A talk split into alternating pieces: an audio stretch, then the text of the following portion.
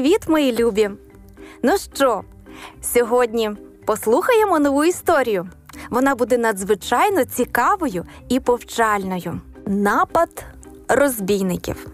Що це? Гуркіт порушив тишу пустельного місця. Одинокий подорожній з острахом дивився на всі боки. Згори котився камінь і впав до його ніг. Він занепокоївся, тому що цей відрізок дороги між Єрихоном і Єрусалимом був дуже небезпечним. Тут часто на подорожніх нападали розбійники.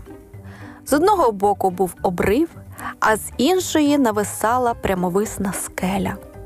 Крім того, на цьому шляху було багато велетенського каміння, за якими і могли ховатися розбійники. Може, нічого страшного, заспокоював себе подорожній знову і знову, підганяючи свого ослика і сподіваючись добратися до Єрусалиму до настання темряви, але йому вдалося відійти далеко. Несподівано, перестрибуючи через каміння, вискочили грізні озброєні люди.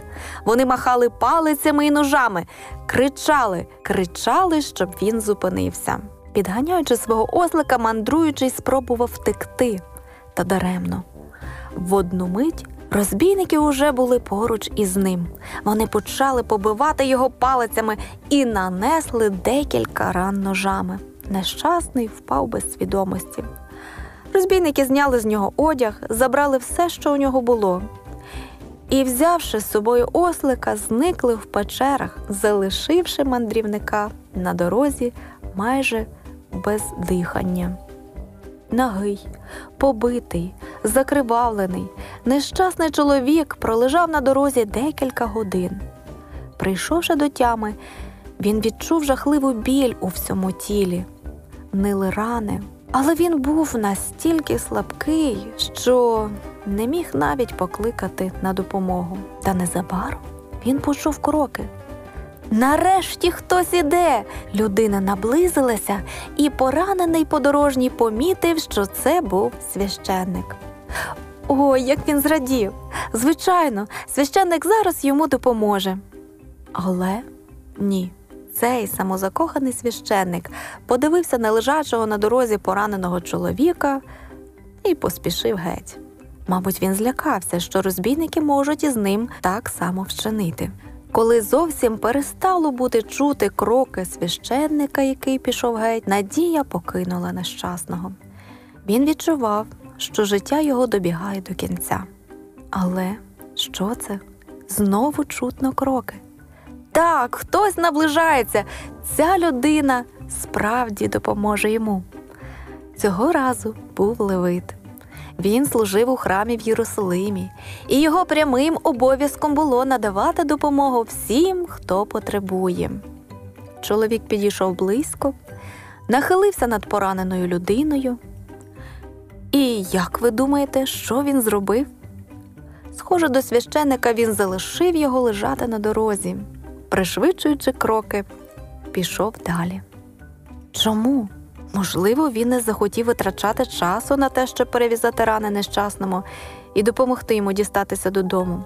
А можливо, він поспішав, але невже він не міг надати йому допомогу? Я дивуюся, як він міг залишити на дорозі вкрай змучену людину. І знову кроки розвіялися в темряві, а Надія знову залишила його. Невже ніхто не допоможе йому? Кожна хвилина здавалася вічністю. Але що це?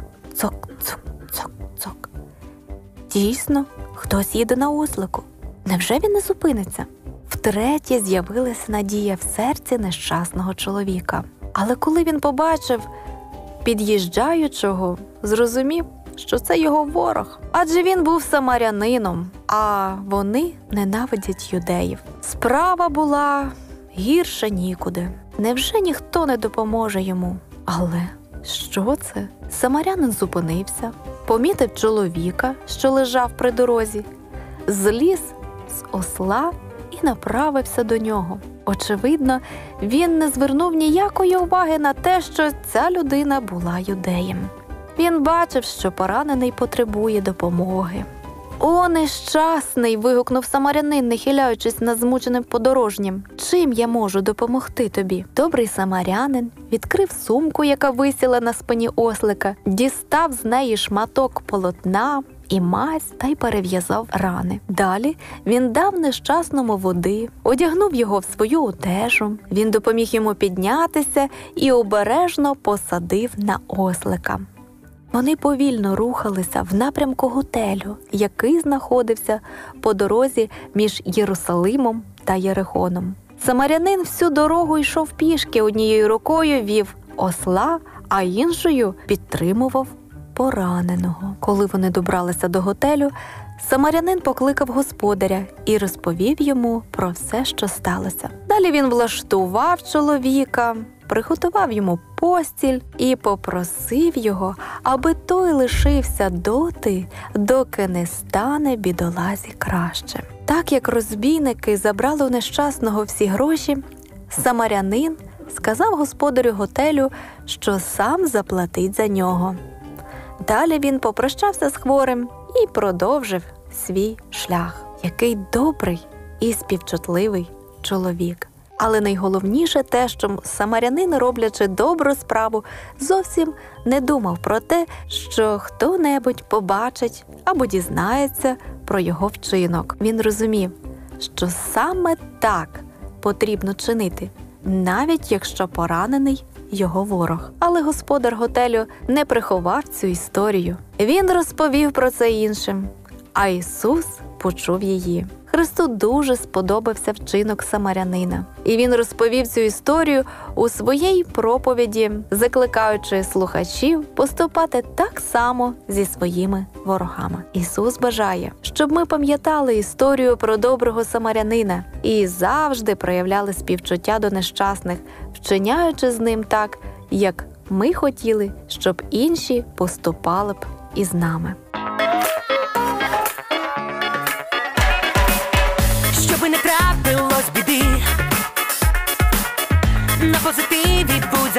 І коли сумно тобі буде, озирнись довкола люди є, вони завжди поруч, як і ми.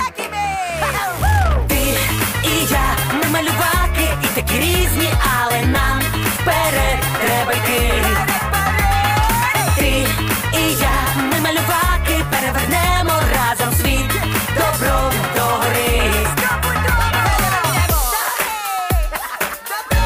Малюваки City Life.